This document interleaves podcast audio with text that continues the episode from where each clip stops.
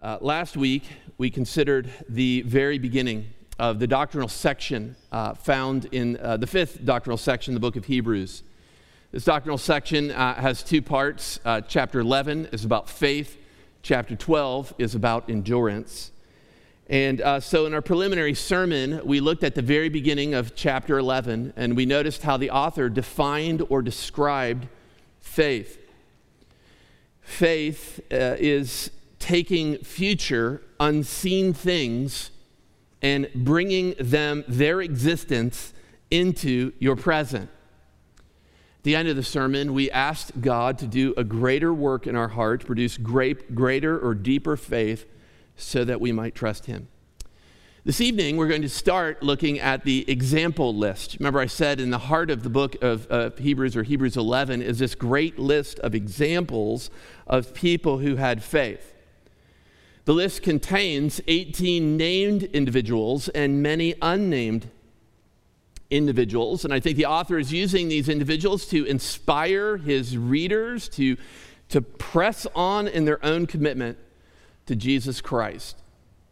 The list of examples, if you remember from last week, it follows Scripture from Genesis to Malachi. That is, it's a biblical theological reflection on the nature of faith. Uh, he helps us see us by going through the Old Testament Scriptures and some examples of faith. So in our sermon today, we're, we're going to consider more about the nature of faith by looking at the first of these examples. Before we do that, however, let me just take a moment and talk to you uh, pastorally about some of the things we're facing in our culture. We are living in a very difficult time. Uh, perhaps there have been more difficult times. We could get uh, some of our church history professors to speak into that. Maybe we're just wimps, but it certainly seems as if we're going through some challenging times in our culture. Not only are we facing a silent killer, a virus, that has changed the lives of every person in this country and beyond. Uh, but now we also are watching injustice and violence all around our country. This violence started recently with the apparent brutality and physical abuse of a man that prematurely ended his life as a human being made in the image of God. And it continues now with further destruction, anarchy, and death. Such difficult times like this, Christians might wonder, how should we respond? How should we respond to the fear of injustice, the fear of suffering, the fear of death, the fear of violence? What should we do? While God might lead us to respond in many different ways and encourage others Uh, and promote virtues outlined in the Scriptures, today we're going to consider a virtue that has to be at the top of the list. A virtue that will set you apart or above others during this time. A virtue that will strike others with its firm resolve and confidence. A virtue that is built on something sturdy and steadfast, a virtue built on bold faith in Jesus Christ. That is why I want to suggest to you tonight with what, what God has planned for us in this expositional series is for us to see that bold confidence or trust in Jesus is what not only what we need at this time, but it's what the world needs to see during this time from us.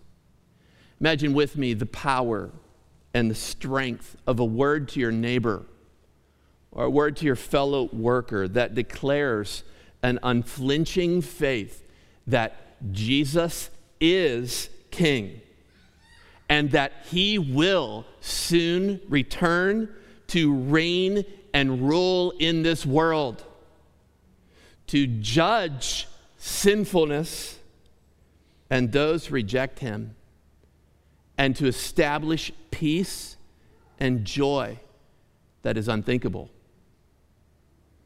What the world really needs to know is the end of the story of Scripture. I was struck with the very last two verses in Revelation this week. Very last two words in the way God tells the story in Revelation. It starts out this way, Jesus saying, "Surely I come quickly." That's what our world needs to know. That's belief that the future is just about ready to squash the present. That's what people need to hear. Jesus, his love, his sacrifice for them, and his soon return to judge sinners and deliver believers. That's what the Bible says. So I want to look more at the nature of this bold faith, and I think some of these examples will be, uh, again, very relevant for us today. Look at the first of the four outstanding examples in verse three. So look there in your Bible. It says, "By faith we understand that the universe was created by the word of God, so that what is seen was not made out of things that are visible." It's interesting that the very first example that the author gives in this list of examples is him and his readers, or him and us. You can see this in the subjects. Look in verse three. By faith, then what's the subject? We, okay? Look at verse four, by faith Abel, verse five, by faith Enoch, verse seven, by faith Noah, okay? So the very first way, the way he starts is by declaring to him and his readers that they accept by faith what is found in Genesis one and two about the creation of this universe out of nothing by the words of God. Took some time to read through the creation account again this, this week, and I noticed that seven times in Genesis one alone, the Bible says it this way, and he spoke, or and he said. Okay, and you know some of these. Yeah, and he said, let there be light, and there was light.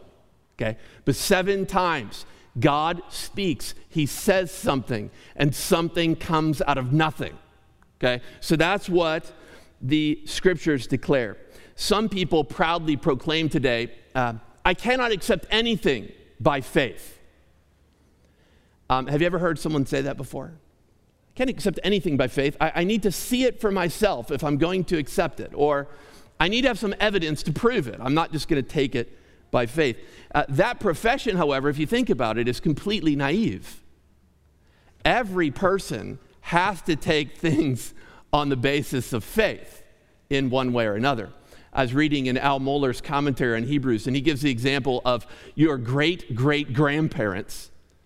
He said, many of us probably have never met our great-great-grandparents. Perhaps we've never even seen pictures of them before, but we accept on the basis of faith that they existed, right? It would be foolish to declare, I didn't have any great-great-grandparents. That'd be foolish. We know every person had great-great-grandparents. You may have never seen them. You have no evidence for such, perhaps, but you accept it. I think we also receive by faith what, uh, what our doctors tell us normally, okay? We might, uh, you know, our doctors, they, they describe medicine for us, and we take it on the basis of faith, trust in them. We might do a little research on the credentials of our doctors, the nature of our disease, the nature of the drugs that we're taking. Some of us probably need to stay off of that, like, uh, Uh, you know, self-diagnosis sort of stuff. You, we can spiral down on it. We can do some sort of testing, but ultimately we believe that this doctor has read the test properly and has diagnosed the situation properly, and so we take the medicine that he gives us on the basis of faith. So the author here of Hebrews explains that he and his original belie- uh, readers believe in creation of the universe by the word of God on the basis of faith. One scholar uh, helped me here. His name is Tom Schreiner, and he, he, he said it this way. He says, creation out of nothing cannot be demonstrated empirically, okay? Meaning through observation or experience. You can't demonstrate it. But later, Schreiner rightfully points out, neither can the contrary. His point there is you cannot disprove creation by empirical evidence, by observation or experience either. I would add to that that other concepts of the origins of the universe are all based upon, they're not based upon empirical evidence, they're all based on faith. Faith in something, okay? There's no observation or experience of a big bang. No one has that. There's no observation or experience of evolution. No one has that either. People, uh, They, they come to their views about the origins of the universe on the basis of faith in something, whether that is science or the scriptures. And I would argue that the corroborating evidence that would come along with creation is, is much stronger for creation. But even more important than that, the inspired scriptures of God declare that the universe came to existence by God speaking. Okay. So what the author of Hebrews does is he's dealing with Jewish readers. The Jewish people believed that God created the world. They believed in the Torah. Genesis one and two. It starts there. And so he starts by establishing solidarity with them. By faith, we all believe that the universe came to be in this way. The second example is found in verse four. Let's look at it there. It says, by faith Abel offered to God a more acceptable sacrifice than Cain, uh, through, or though, or through which he was commended as righteous, God commending him by accepting his gifts, and through his faith, though he died, he still speaks. The second example, if you're taking notes, four-point outline. First, we believe creation came by faith. Second is Abel. The second example comes here from Genesis four. If the first one's Genesis one and two, this is Genesis four. And as the author is introducing us to these examples, he might not choose the ones that we would. Okay. There's not much about Abel in the Old Testament Scripture, just uh, a part of one chapter of the Old Testament Scripture, Genesis four. Uh, but this is the person that the author chooses to exalt as an example of faith.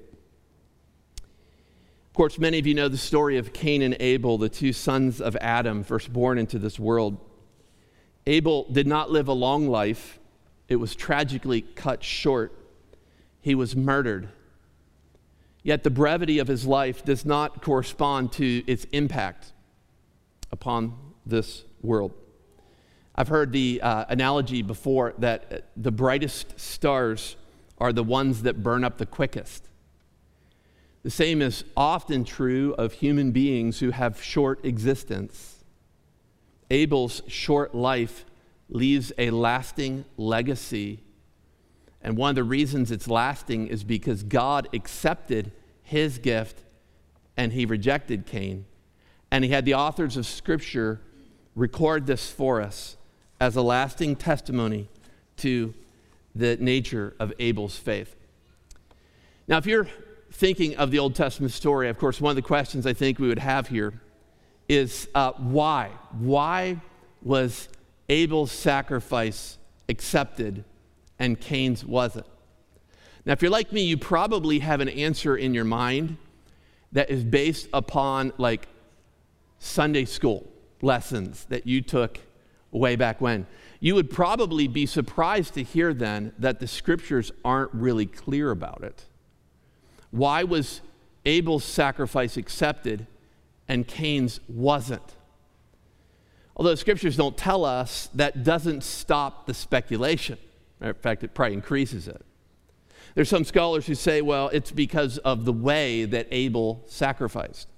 Perhaps the nature of the ritual that he followed was better than his brothers, and so God accepted his, rejected Cain. Other people say, no, it's the actual quality of the sacrifice. Cain's was not, doesn't say it was the first fruits of the crops, but it does say this about Abel. It came, uh, he gave the firstborn of his flock. Okay, so maybe it's the quality of the sacrifices. Still others say, no, no, maybe it's the material or the substance that was used. And this is one I heard growing up a lot, okay? That Abel's was a blood sacrifice, an animal sacrifice, and Cain's was of the produce of the land. So maybe it's that distinction that would make it different. Uh, still others say, no, the real difference is the heart attitude or the disposition of Cain and Abel. that it's, it's evident that when Abel comes and he offers his sacrifice, he has faith in God. He trusts God. But what is also evident is that Cain doesn't, that he doesn't have faith. Well, scriptures never really clearly tell us, or, by the way, it could be any combination of those two. If I were to make a case for one, or at least I would say this, the author of Hebrews does emphasize one thing about the sacrifice. What he emphasizes is the internal attitude or the disposition of Abel. When Abel came, he had faith, and he was rewarded for it. Abel's internal disposition separated his sacrifice from Cain's, and that's what the author of Hebrews emphasizes here, so that Abel still speaks as though he is dead. His faith was recorded in the everlasting Word of God, and it bears testimony to us here in this room, thousands of years after his brief existence, about the nature of genuine faith. Before we move on to the next one, I just say, I think Abraham is just such an interesting example to put here at the beginning. Just think about all of the, I may have just said Abraham, I mean Abel. Uh, just think about all of the different disadvantages Abel had. He was born after the fall. He was born after uh, humanity was driven out of the garden, expelled from the garden. He was one of the very first human beings who did not have the privilege of walking or communing with God in the garden. Abel had to base his obedience almost entirely on faith, not on sight, unlike his parents, Adam and Eve. Abel lived a very short life. As a matter of fact, his name, Abel, in Hebrew, you know what it means? It could be translated, often is in Scripture when it's not a name, it's translated vapor or breath. His life was but a vapor or a breath, a very short life. Abel only impacted a few people directly. You know, like how many people were even living during that time? Got like, I can confidently say three, Adam, Eve, and Cain. He only impacted a few people directly with his life. And finally, Abel died without experiencing in this life what he had hopes for. He was disadvantaged and murdered. Yet, I think he's a good example, for in Jesus' gospel, there is no promise of earthly peace, prosperity, or safety. The way I say it sometimes is the gospel's promises are backloaded. They're backloaded. Meaning we receive most of the promises that God gives to us in the gospel in the eternal state. Most of them.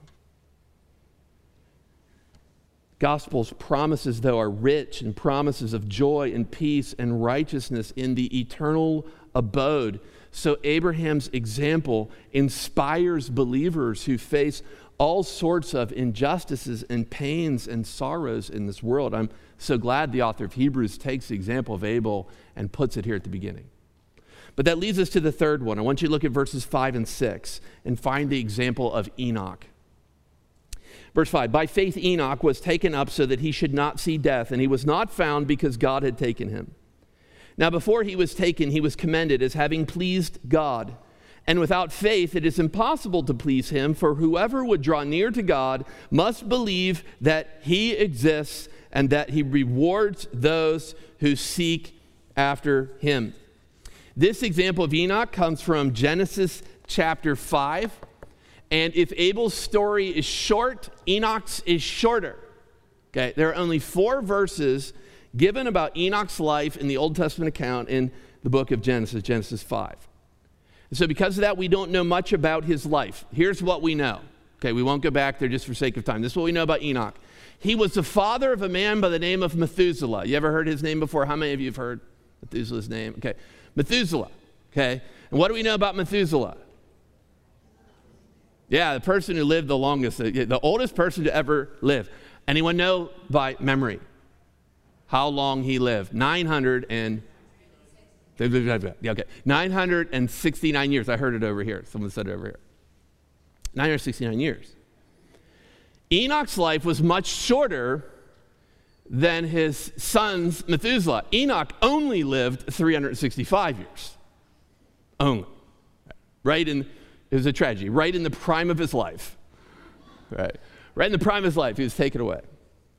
But what's unique or special about him, we learn in Genesis, is that Enoch, uh, Enoch didn't die. Enoch was, the text is, taken up. Some translations, he was translated to heaven. Meaning, he didn't experience death, but God took him one day. Okay, we know these things about Enoch. One day, and I just want you to imagine that. One day, Enoch is living and walking on this earth, and the next day, his friends and family look around and know Enoch. Where is he? God took him. The emphasis on the author's account here, though, in Hebrews is, uh, is on Enoch's closeness to God. He's described in this text as pleasing God. Back in the Old Testament scriptures of walking with God, he pleased God. Now, it's interesting, uh, and again, for sake of time, we won't look at all these, but it's interesting this week. This could be a good study for you. Go through the New Testament scriptures and try to find the, the words pleasing God. Okay, it's, it's a very valuable study. I'd encourage you with that. I won't go through all of it with you. Let me just point out a few references that you might know. Romans eight and verse eight. There Paul the Apostle says uh, something about uh, pleasing God. He says, those who are in the flesh cannot please God. Okay, this is like comprehensive statement about who can and can't please God. And let's contrast that text with those who are in the Spirit. So it's only believers who are walking in accordance with the Spirit who can possibly please God. Others can't. That's what Paul says, Romans eight eight. We can learn in other texts that our speech can please God. Paul talked about using speech to please God in First Thessalonians two.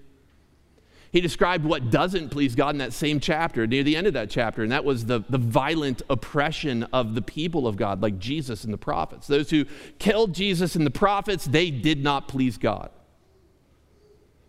Later in the book of Hebrews, Hebrews thirteen and verse sixteen, you learn that doing good to others and sharing what you have is pleasing to God. Doing good, sharing others. Along those lines, the author of Hebrews is making a comprehensive declaration in chapter eleven here. The author, author emphasizes here with the illustration of Enoch that, only, that, that the only people who can please God are those who have faith. More specifically, they must believe that God exists, that he is, must believe in the existence of God, but also in the benevolence of God, that God rewards those who diligently seek after him. Here I think Enoch emphasizes something different than Abel, and I'm glad Enoch's in the list. Abel pleased God, and what happened to him?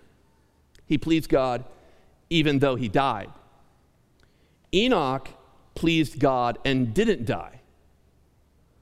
Okay, and so I, I just cause you to think about these two illustrations for a moment. I, I like them because they really emphasize our part and God's part in, in our lives. Our part is to have faith or confidence in God, to trust him. And our part is to ask God to help us to have faith in him. God's part is to do whatever he wants with our life. I remember talking with one of you recently who's in the room here, and you said, you said this to me. You said, the sovereignty of God is a soft pillow. And you know, that is true whether we experience blessing and prosperity in this world, like Enoch maybe, or whether we experience injustice and death, like Abel. That's what these first two examples teach us. There's one more. I've got a few minutes. I want to talk about Noah, and then I'll make some final applications. Look at verse seven. By faith, Noah, being warned by God concerning events as yet unseen, in reverent fear constructed the, an ark for the saving of his household. By this, he condemned the world and became an heir of the righteousness that comes by faith. Here, the final example of faith in the opening ch- that comes from the opening chapters of Genesis is Noah. Noah's story is recorded in Genesis, uh, in five chapters of Genesis, Genesis six through ten. So these first illustrations all come from Genesis one through eleven. Okay, as we're looking at them, verses three through seven, everything's from Genesis one through eleven. Here, Noah's story is found there. And I want to just emphasize a few things from verse seven here about Noah. First, I think Noah is mentioned because the author is showing us that faith produces obedience. Genuine faith always changes one's behavior. And Noah is a great example of that. For Noah, it meant that he would build an ark before he ever saw a flood or one drop of rain. Okay, but, but that's the nature of faith. Faith follows God's word even when its message or its fulfillment seems questionable or unlikely to us. Faith trusts God's word over what we've experienced and our present situation. I want you to notice as well the middle part of verse seven. There's a bit of discussion here about this. The middle part reads this way: by this Noah condemned the world and became an heir of the righteousness that comes by faith. The question here is, what does the word "this" refer to? It's a bit unclear in the text. Um, and I, I'll just be honest with you, it could go a few different ways. I'm not going to get into all of it. It could be by the ark. Okay? That could be the, the referent here. By the ark, he condemned the world and he became an heir of righteousness. Or it could be the construction, the building of the ark. By building the ark, he did this. Um, I think it's by faith. Okay, uh, the, one of the reasons I think that is there's the same exact words used in verse four, by it, and there I think it was about faith. And then that's what chapter eleven is about. Like, so like everything is by faith in Hebrews eleven. So if that's what this means, by faith then Noah condemns the world. I think Noah's faith. So God says, I'm going to judge the world and send a flood. And Noah responds in faith. Noah's faith contrasts the faith of those who heard the same message through his preaching but rejected it. Okay? So see how his faith, he believes it. Others, pfft, flood, ark, what are you doing, Noah? Why are you spending so much time on this thing? It's not going to happen. Their faith. So his faith, the text says, condemns the world and is what makes him an heir of righteousness. Okay, so that's these examples. Us and our confidence in creation, Abel, Enoch, and Noah. I want to close with some final, I think, relevant thoughts about, again, where we find ourselves today. Noah lived in a time of unrivaled chaos, corruption, violence, and darkness. You say to me, Pastor Brent, I don't, I don't know, unrivaled? Really? I mean, like that was before like guns, knives, bombs, some of the things we experience today and what we see, that was before like all the stuff we experience. I'd, I would say unrivaled. If you remember what Genesis says, the entire world was condemned by God. Scriptures say it this way in Genesis six. Every inclination of the hearts of men and women were only evil all the time. You get that? Every inclination of every man and woman was only evil all the time. The whole world was spiraling toward a devastating judgment from God where he would obliterate all but eight human beings. And so, yes, I say unrivaled chaos, corruption, violence, and darkness. And so that's the culture he lives. And I think we can learn something from Noah. Okay. It was the virtue of faith, belief, that preserved and delivered Noah and his family. Noah lived during that wicked, wicked time as if God really was, that he exists, and as if God is a rewarder of those who diligently seek after him. I want to close in an unusual way. I'll, I'll ask you to turn to one other scripture. I ask you to turn over to the book of Jude. Book of Jude.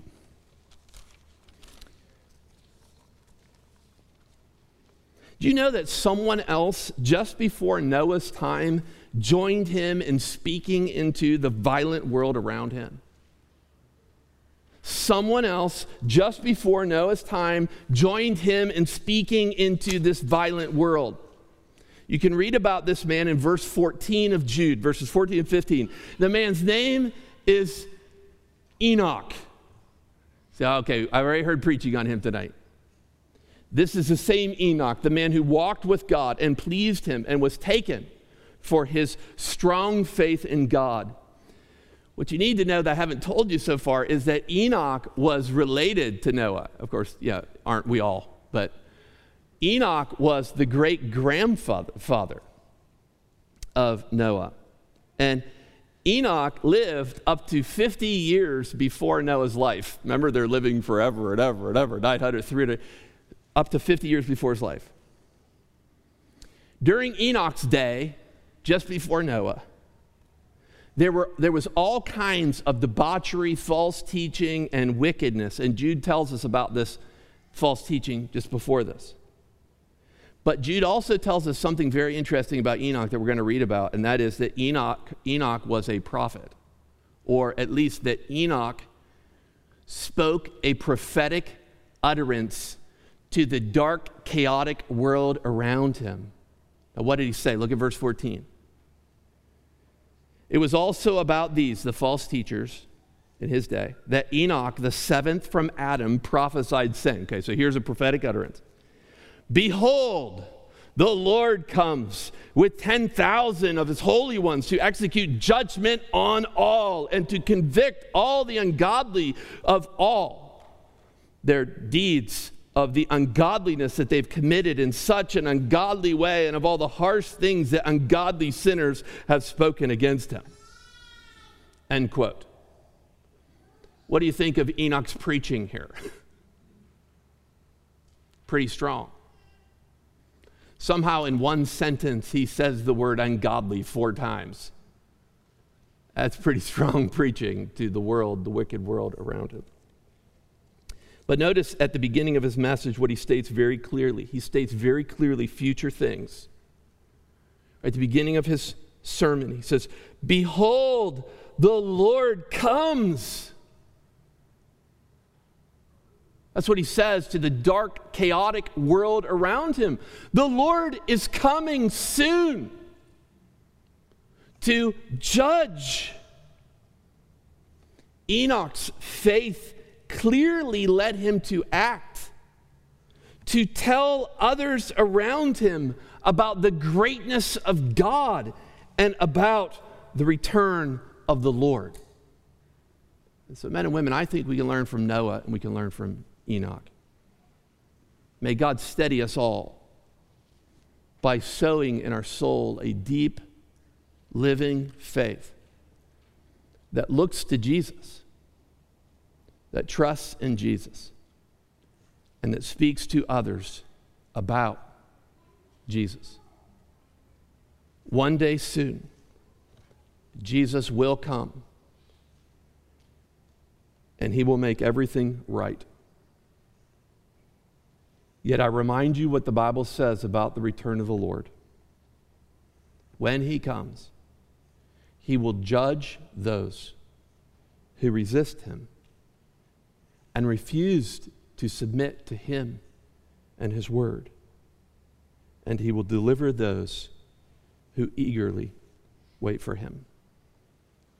There are all kinds of ways that God might lead you to respond to the chaotic world around you. But one that I'm praying for is that he would give you deeper, stronger faith to believe that these things about Jesus are true No matter what actions you do to try to help someone that you feel is being victimized or what, whatever, no matter what you do, that you will always go saying, Jesus. Jesus is the solution that you need. Jesus loves you. Jesus died on the cross for you. Jesus is coming soon. You need to repent, and you need to turn to him. My heart was encouraged by some believers at the church, uh, Bethlehem Baptist Church in Minneapolis, Minnesota. Many of you know I spent years, some years there in Minneapolis, Minnesota. And so I was watching a video from one of my friends, a pastor of the South Campus of Believers at Bethlehem Baptist Church, and they spent all day today in the heart of Minneapolis giving water and food and cleaning the city, but also speaking about Jesus to others around them. They were sharing the gospel of Jesus Christ. So I was watching this video of my friend. It ended with them singing, right down in the heart of Minneapolis, Amazing Grace. The whole group singing this together. Amazing grace, how sweet the sound that saved a wretch like me. I once was lost, but now I'm found. Was blind, but now I see. Whoever God leads you during these difficult days, may you speak often about Jesus. He is the reigning king. He's coming soon to judge sinners. They need to turn to him. They need to hear his gospel. Let's speak about Jesus and have that sort of faith. Let's pray together. Father, I thank you for the example of Enoch, who warned his generation of the Lord coming with ten thousands of holy ones to execute judgment. I thank you for the faithful testimony of Noah, who lived in an unrivaled time of chaos, destruction, yet he preached righteousness. Lord, enable us as we serve others around us, as we talk with our neighbors, as we talk with our coworkers. May we speak often of Jesus. May we look to him, trust in him, and speak to others about him during this time. And Lord, we pray that you indeed would come quickly. In Jesus' name, amen.